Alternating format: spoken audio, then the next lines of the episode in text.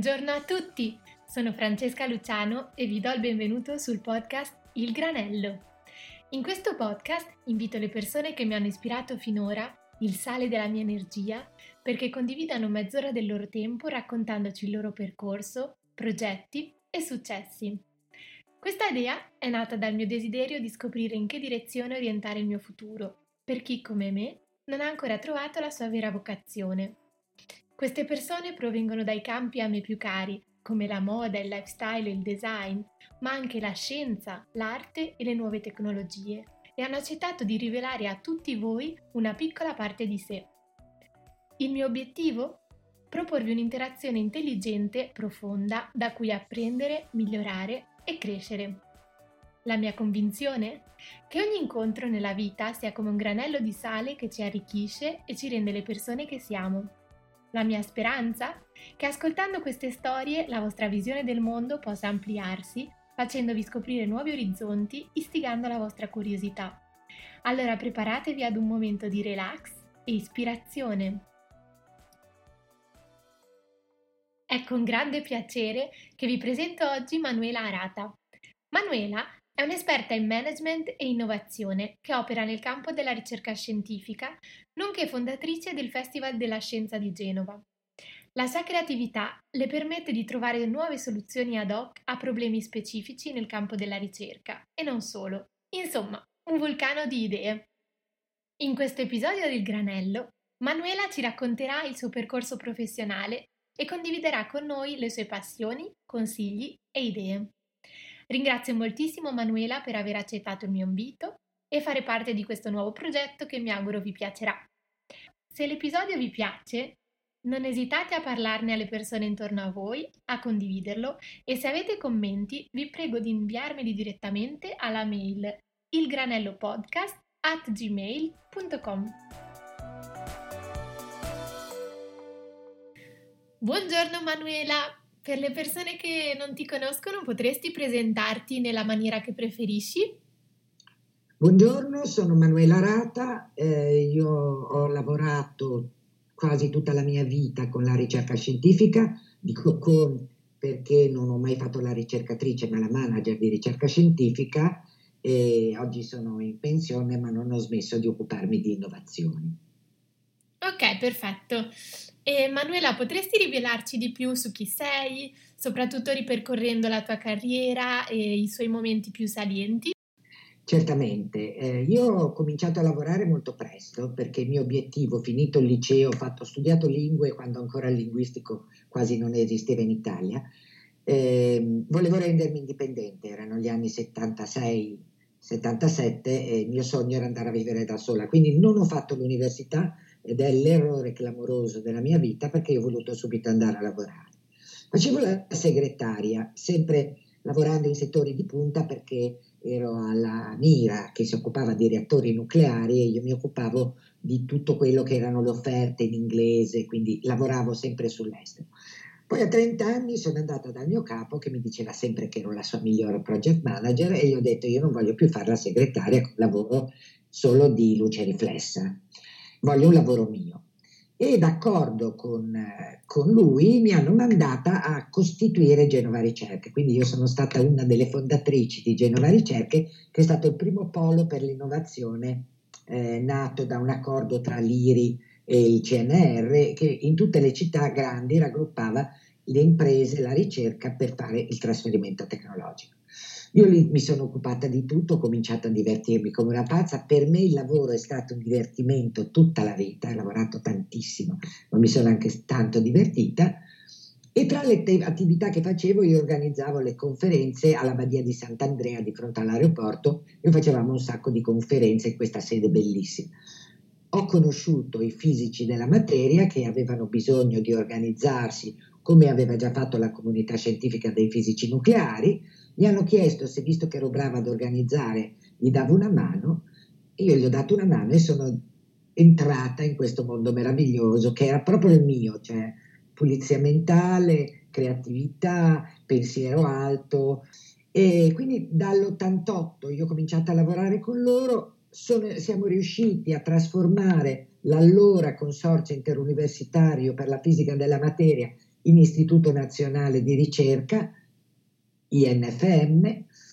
È stata un'avventura bellissima perché all'interno di questo nuovo costituito ente abbiamo ottenuto dal governo la possibilità di sperimentare una serie di regole privatistiche che hanno reso l'azione di questo ente molto snella. Per esempio, noi abbiamo introdotto le technotrack, che sono le assunzioni a tempo trasformabili a tempo indeterminato, nel 1998.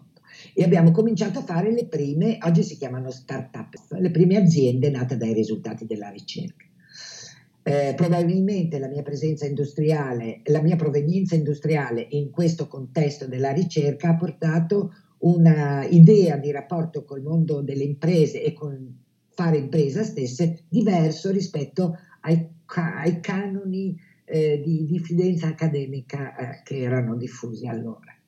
Abbiamo fatto un sacco di sperimentazioni di tipo gestionale, funzionavamo molto bene. Nel 2003 la ministro Moratti ha deciso che questo ente doveva essere accorpato al CNR ed è stato ammazzato perché tutte queste flessibilità ovviamente al CNR non erano gestibili per l'impostazione del CNR.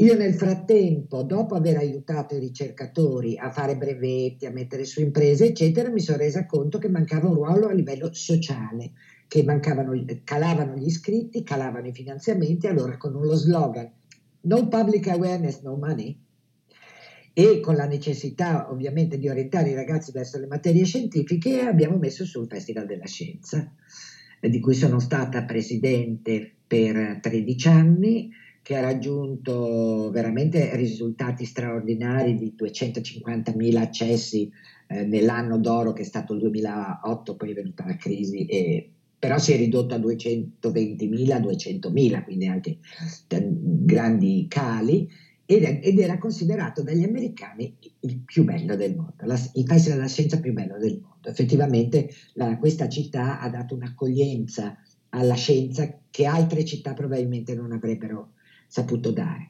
Nel 2015 sono andata in pensione e oggi sono advisor del sindaco per l'innovazione e la tecnologia, continuo a fare da mentore a chi vuole fare impresa, c'ho tutto un parco giovani che mi chiede consiglio, mediamente quando qualcuno vuole mettere su un'azienda high-tech mi chiama, viene a prendere il caffè da me e parliamo e vediamo dove possiamo andare a puntare e come ci si può aiutare.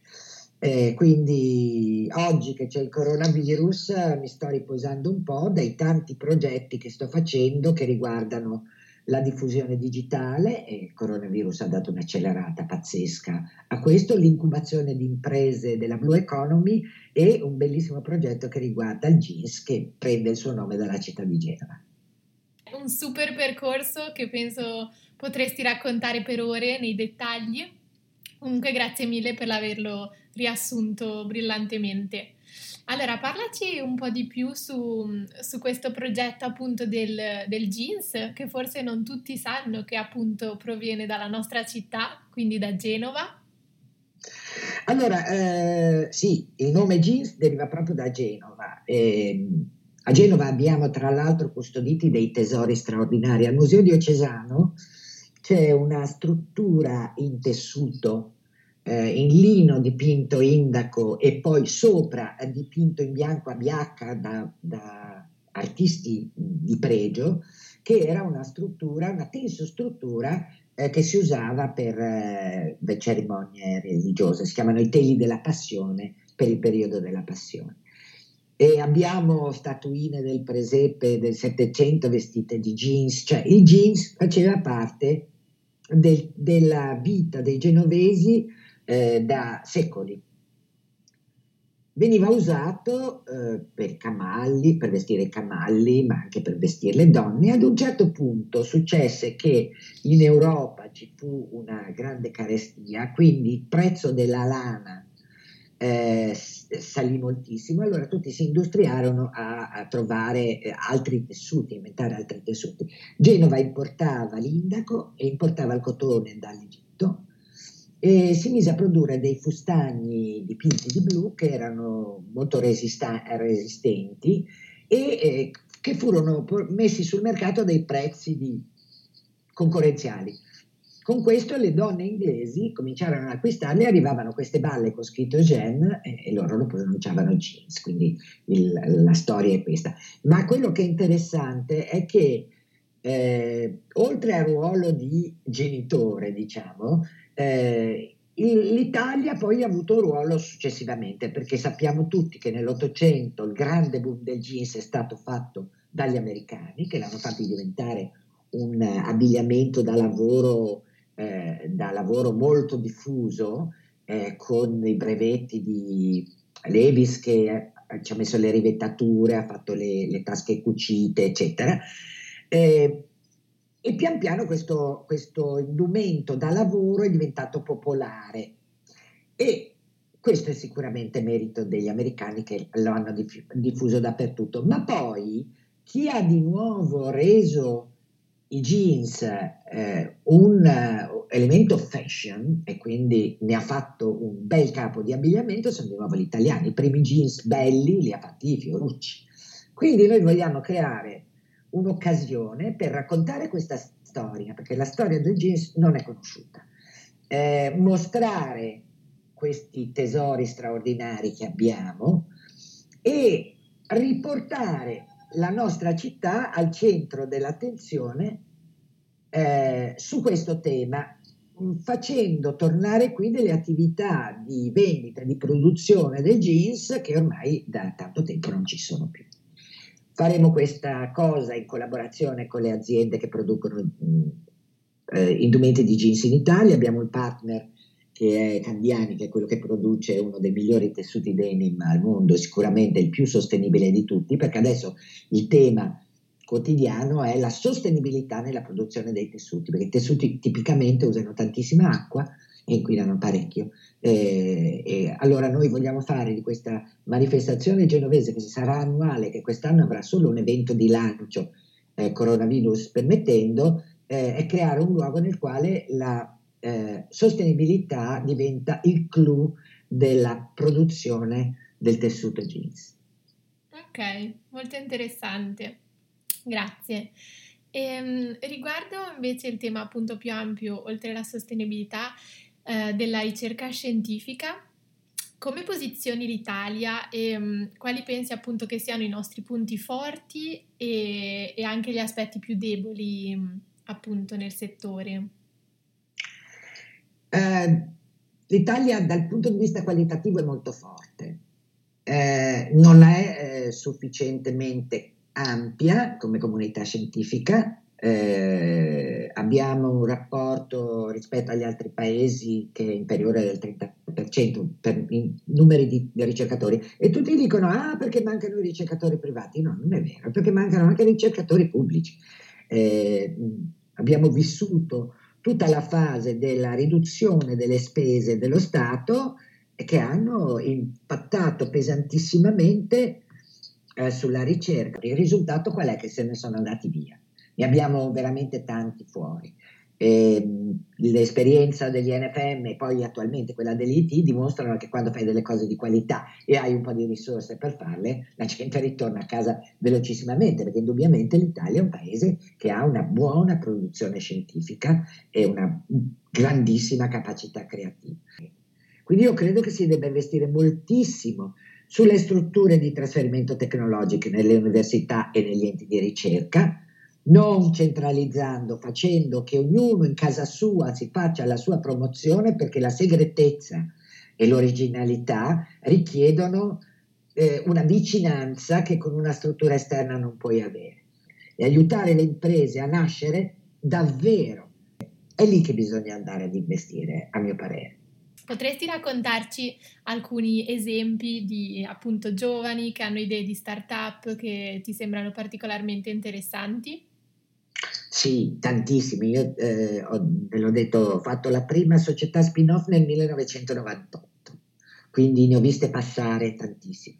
Ora succede che qui a Genova dal 2013 mi pare abbiamo avviato con la FILSE, che è la finanziaria della regione, abbiamo avviato la Smart Cup, che è la competizione per la creazione di impresa. Io tra le altre cose sono stata Technology Transfer Officer al CNR per 4 anni e lì avevo avviato queste competizioni per la creazione di impresa con grandissima soddisfazione. Allora anche a Genova ho detto facciamola per la Liguria. Quindi li conosco in quell'occasione lì e da quell'occasione nasce il network. Una storia divertente che vi racconto è quella di un ragazzo che alla prima Smart Cup si presenta, un laureando in ingegneria meccanica, con la proposta di fare una discoteca bionica, una discoteca tutta robotizzata, perché dice noi in discoteca facciamo sempre la coda, potremmo evitare le code con questo sistema qua. Io quando l'ho visto gli ho detto vabbè dai, cosa c'entra? E lui si è girato all'inviperito e ha detto A, tecnologia c'è, B, non mi dite che una discoteca non è un business. Io gli ho detto chapeau, hai ragione. Allora abbiamo condiviso il disegno della discoteca bionica, che poi è entrata a far parte di un progetto più grande che è quello della trasformazione digitale e del concetto di makers. Quindi questo ragazzo è stato, la sua startup per la discoteca non l'ha mai fatta, adesso lavora in una grande azienda, è molto bravo eccetera, ma lui è stato uno dei soci fondatori del Genova Makers Village, che è una struttura che sta all'interno dell'incubatore BIC di Genova, che mi piace smanettare con Arduino, con costruire robottini e queste cose, e funge un po' da officina tecnica che aiuta le start-up del BIC a sviluppare i suoi prototipi. Manuela, potresti menzionare qual è, se ce n'è uno solo o anche alcuni, il tuo più grande successo o una lezione anche che hai imparato durante il tuo percorso? Allora, il più grande successo innegabilmente è stato il Festival della Scienza, anche se cioè, il merito non è tutto mio, ma sicuramente è stata la cosa che ha avuto più evidenza. Per me personalmente il più grande successo è stato l'Istituto di Fisica della Materia, perché abbiamo introdotto queste nuove regole, abbiamo ottenuto fiducia da chi ci sorvegliava e quindi direi che quella è la storia che mi ha appassionato di più. Era un laboratorio gestionale straordinario. Purtroppo la lezione che ho imparato è molto amara, perché io prima Genova Ricerche, che era il primo tra i poli di innovazione d'Italia, poi l'Istituto di Fisica della Materia, che era l'ente migliore per rapporto tra qualità della ricerca e capacità di stare a fianco alle imprese, e il Festival della Scienza, dal quale sono stata estromessa con un po' di violenza nel 2015, la lezione che ho imparato è che le cose di qualità nel nostro paese o sono protette, e io non ho mai avuto protezioni politiche, oppure vengono fatte a pezzi dall'invidia sostanzialmente. Non è un bel messaggio per i giovani, me ne rendo conto, è un messaggio che io vi lancio perché bisogna invece difendere la qualità. Che indubbiamente c'è. E, passando alla parte conclusiva, quella dei consigli, avresti un libro che ti ha particolarmente ispirata e che vorresti condividere con gli ascoltatori? No, ho delle cose da dirvi però. Allora, il mio libro più importante della mia vita sono le Memorie di Adriano, quindi riguardano l'essere umano. E pensavo, quando mi è stata chiesta questa intervista, quali erano le mie parole chiave. Sono state libertà, curiosità e indipendenza. Allora, quello che ha guidato la mia vita, che ha avuto tanti successi professionali, devo dire mi è andata molto bene, sono stata molto felice io con il lavoro, è stato il desiderio della libertà, quindi dell'indipendenza, che mi ha portato a rendermi autonoma molto presto. Io volevo essere autonoma da una famiglia numerosa e politigiosa, per scappare e andare a vivere da sola, sono andata a lavorare, questo era il mio mantra, essere una persona libera e indipendente. Però sono stata molto curiosa, quindi quando battevo a macchina delle centrali nucleari, io andavo a chiedere spiegazioni, anche se non avevo nessuna preparazione tecnica, però andavo dagli ingegneri e dicevo: mi spiega che cos'è questo lotto qua? E questo mi ha condotto tutta la vita, questa curiosità pazzesca di capire come vanno le cose. Il terzo grande pilastro è la qualità, fare le cose bene. Quindi ho fatto la segretaria, battevo a macchina, facevo la dattilografa, poi mi è capitato di organizzare un congresso, hanno capito che ero brava a organizzare, mi hanno fatto fare di più. Io ho fatto salti di carriera straordinari, ma semplicemente perché ero lì e facevo le cose bene. Quindi puntare, guardarsi intorno, puntare all'autonomia e fare delle cose di qualità.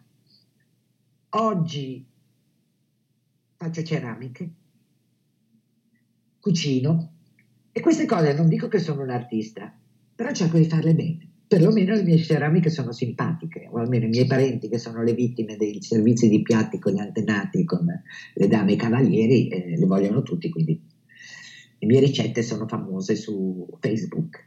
E io continuo a fare operatore dell'innovazione. Ma perché? Perché c'ho una curiosità pazzesca e perché mi piace condividere l'impostazione di qualità di tutti i progetti.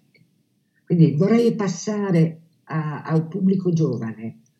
Primo obiettivo della vita è essere indipendenti, poter provvedere a se stessi e ai propri figli. Questo è il primo scopo. Poi uno, mentre fa cameriere o lavascale, pensa e magari trova la sua via. Direi che hai già risposto alla domanda signature del podcast, che è appunto cosa consiglieresti a chi è in cerca della sua via professionale, quindi mi hai anticipata, grazie. E ora ti pongo un'altra domanda ed è: chi ti piacerebbe ascoltare in questo podcast, quindi di chi vorresti ascoltare la storia? Beh, una persona che mi piace molto, che tra l'altro sta lì a Londra, è la Mariana Mazzucato, che è l'economista della UCL, okay. Che ha scritto Lo Stato innovatore. È una donna che ha una grande lucidità, secondo me se riesce a raggiungerla, ad intervistarla, è veramente un grandissimo personaggio. Ok, terrò presente, grazie. E adesso invece passiamo alle domande granello. Sei pronta? Sì. Ok. Un luogo dove rilassarti? Bonassola. Un'invenzione? Alla lampadina. Un viaggio? Cina. Una città? Shanghai. Un premio Nobel? Forse Wiesel. Un ristorante? Manuelina. Una canzone? Let It Be. Il tuo oggetto preferito? La sigaretta. Un materiale? Piume. E un sapore? Pesce. Ogni volta queste domande rivelano piccole pennellate di ciascuna persona, quindi è molto interessante. Allora io, Manuela, ti ringrazio, credo che siamo giunte al termine di questa conversazione molto interessante e ricca di spunti. Grazie a te, è stato un piacere. Anche per me. Colgo l'occasione per salutare anche tutti voi e ringraziarvi di aver ascoltato questo nuovo episodio. Spero che siate stati ispirati, tanto quanto me, dalle parole di Manuela, e che penserete un pochino a Genova ogni volta che indosserete il vostro paio di jeans preferiti. Io vi invito a registrarvi su Spotify, Apple Podcast o SoundCloud, a seguire la pagina Instagram Il Granello Podcast e vi aspetto la prossima settimana con un nuovo episodio del Granello!